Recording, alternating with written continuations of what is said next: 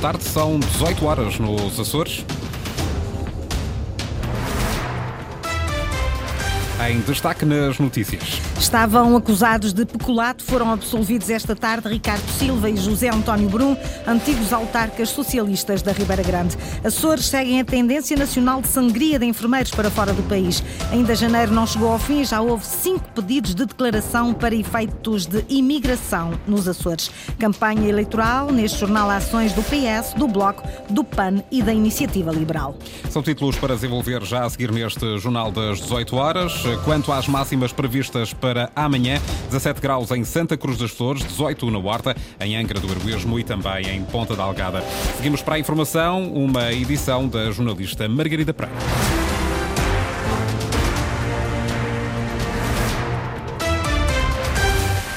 Absolvidos ex-autarcas da Ribeira Grande acusados de peculato, Ricardo Silva e José António Brum conheceram hoje a sentença. No final da audiência da leitura, o antigo presidente da autarquia foi o único a falar aos jornalistas. Ricardo Silva disse que não esperava outra decisão do Tribunal Sandra Pimenta. Absolvição. Foi esta a sentença do juiz do Tribunal Judicial da Ribeira Grande para os dois antigos autarcas, o presidente Ricardo Silva e o seu vice-presidente José António Brum, acusados do crime de peculato ou seja, de autorizarem e receberem entre 2006 e 2013 remunerações de forma indevida. Tinha plena consciência eh, da minha atividade pública, que sempre pautei pelos princípios da correção, do cuidado, eh, da atenção e do serviço público. Portanto, não esperava outra decisão que não fosse a absolvição de uma acusação que era incorreta e injusta. De maneira que, passado 10 anos depois de ter saído da Câmara Municipal, fez justiça, que era aquilo que eu obviamente esperava. A justiça foi finalmente feita, assume Ricardo Silva, ex-presidente da autarquia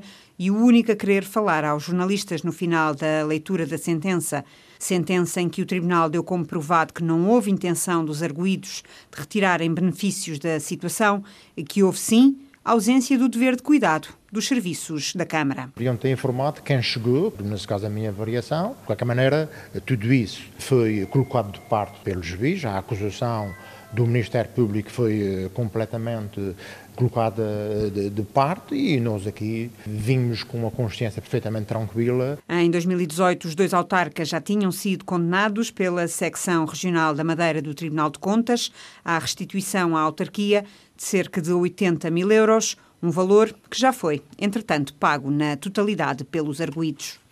O problema é nacional, mas está a ganhar cada vez maior expressão também nos Açores, a saída de enfermeiros da região para trabalho no estrangeiro. Os números falam por si, Luís Branco. O alerta para a saída de enfermeiros dos Açores para o estrangeiro mantém-se. A tendência nestes últimos quatro anos é para o agravamento desta situação. Nós há quatro anos andávamos com uma média de três pedidos por ano de toda a documentação e neste momento já vamos no ano de 2023 tivemos cerca de 15 pedidos e neste momento já vamos com cinco pedidos e ainda eh, nem terminou uh, este primeiro mês do ano. Pedro Soares, da Ordem dos Enfermeiros nos Açores. Os enfermeiros procuram melhores condições profissionais e melhores condições de vida. A região necessita urgentemente de criar condições para podermos, eh, pelo menos, precaver esta situação. Obviamente, Portugal e os Açores também não têm as condições financeiras que outros países têm eh, para, em termos dos contratos que são oferecidos aos enfermeiros. Agora, há outras situações que nós podemos criar nos Açores, porque os enfermeiros o que fazem é procuram eh, contratos, procuram maior estabilidade e que neste momento ainda não acontece a 100% nos Açores. Em Portugal, durante o ano de 2023, foram solicitados 1.689 pedidos pedidos de declaração para efeitos de imigração. A Suíça é o país de maior atratividade para a imigração de enfermeiros portugueses, seguindo-se a Espanha, Bélgica, França e Reino Unido. Para fora da Europa, a Arábia Saudita e os Emirados Árabes Unidos são aqueles países que empregam de ano para ano cada vez mais enfermeiros portugueses. Mais um dia de campanha eleitoral a terminar, é o segundo. O PS está a Ocidente com Vasco Cordeiro no Corvo, o líder dos socialistas. Reuniu esta tarde com professores, visitou a creche e o lar de idosos da ilha, deixou a promessa de promover a coesão entre ilhas e explicou que não vê qualquer problema em manter medidas positivas que venham do governo de coligação. Declarações registadas pela jornalista Lília Almeida. A ilha está em alerta amarelo para vento e chuva, mas no interior do lar de idosos o ambiente é acolhedor. Está quentinho, está, está bom. O candidato, que já foi presidente, tenta o regresso após três anos na oposição e há quem não se esqueça disso. Como é que foi para o presidente? Já vi nesse de costura e fazer malha. Mais fácil do que perceber de costura ou de malha, o candidato a presidente do governo tem a lição bem estudada do que pretende para a ilha e para o arquipélago. Vasco Cordeiro quer coesão. A resposta às necessidades que, nomeadamente aqui na escola foram transmitidas em termos de dificuldades de garantir a fixação de professores, as dificuldades em garantir o alojamento para esses professores, aquilo que é necessário fazer do ponto de vista do aperfeiçoamento de projetos, da avaliação e aperfeiçoamento de projetos, como o dos manuais digitais.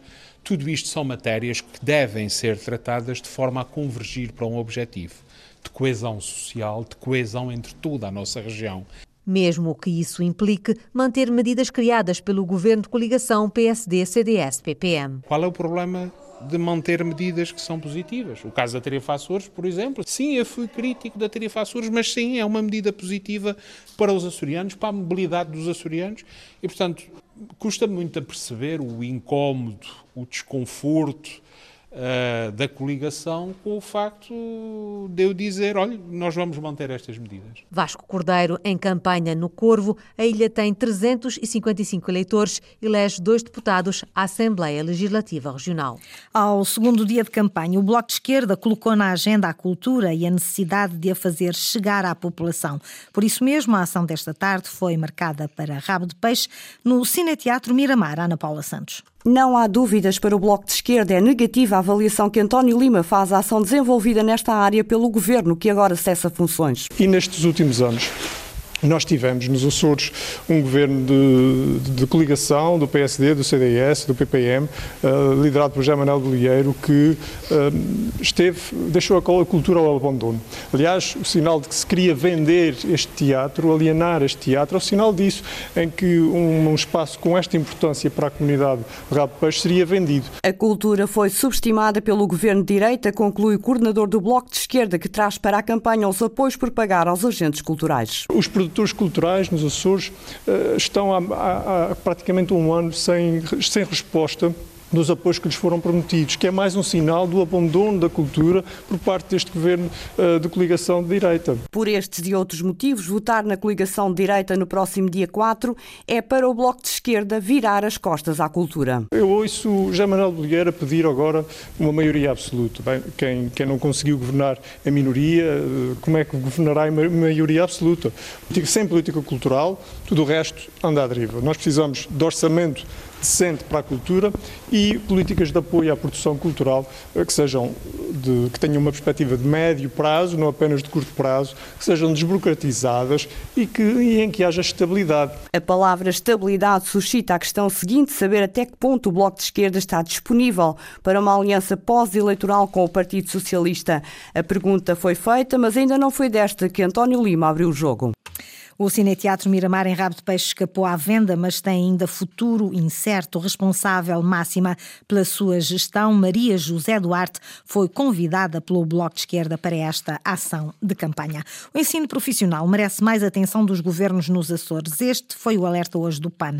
Em campanha na terceira, os candidatos dizem que existe falta de profissionais qualificados em vários setores fundamentais para a criação de riqueza nas ilhas. Francisco Faria. Ensino profissional, a bandeira de hoje na campanha eleitoral do PAN, pessoas, animais, natureza. Estas escolas fazem um trabalho fundamental porque percebem quais são as faltas de mão de, a falta de mão de obra qualificada que nós, que nós temos aqui na Ilha Terceira e direcionam os cursos para os alunos poderem, poderem garantir um, um, emprego quando terminam, quando terminam esse curso. Frederico Ferreira, cabeça de lista do PAN pela Ilha Terceira, de visita à Escola Profissional da Misericórdia de Angra. Estas escolas respondem às necessidades das empresas locais e o Poder Governativo tem de perceber isso mesmo para incentivar a qualificação dos jovens. Para os nossos jovens saberem que nem toda a gente tem que ser licenciada, nem toda a gente tem que ser doutora, porque senão depois temos doutores e depois faltam-nos carpinteiros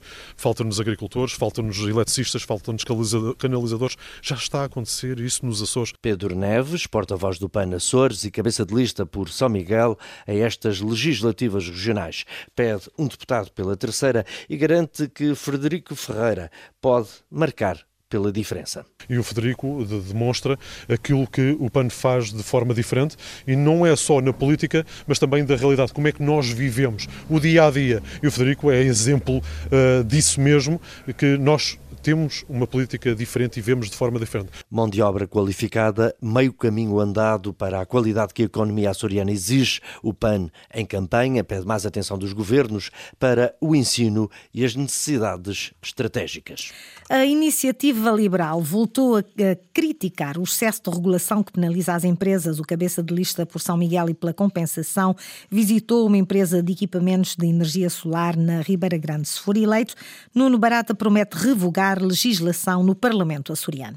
O que travou o crescimento da indústria, o que travou o crescimento da habitação, o crescimento das empresas e o desenvolvimento das famílias foram regras a mais. A primeira promessa que eu faço aos açorianos não é a legislação que vou criar na Assembleia, é a legislação que vou revogar na próxima Assembleia Legislativa Regional dos Açores. São todas essas regras que o Estado inventou para entrar no património das pessoas, que complica a vida das empresas e das famílias.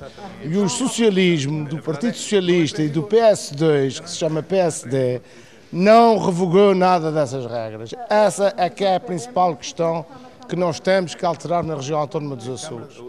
Nuno Barata insistiu que um só deputado pode fazer diferença no Parlamento açoriano, deu como exemplo a alteração conseguida pelo seu partido em legislação apresentada pelo governo no âmbito do programa Solineres para energias limpas financiadas por verbas do PRR.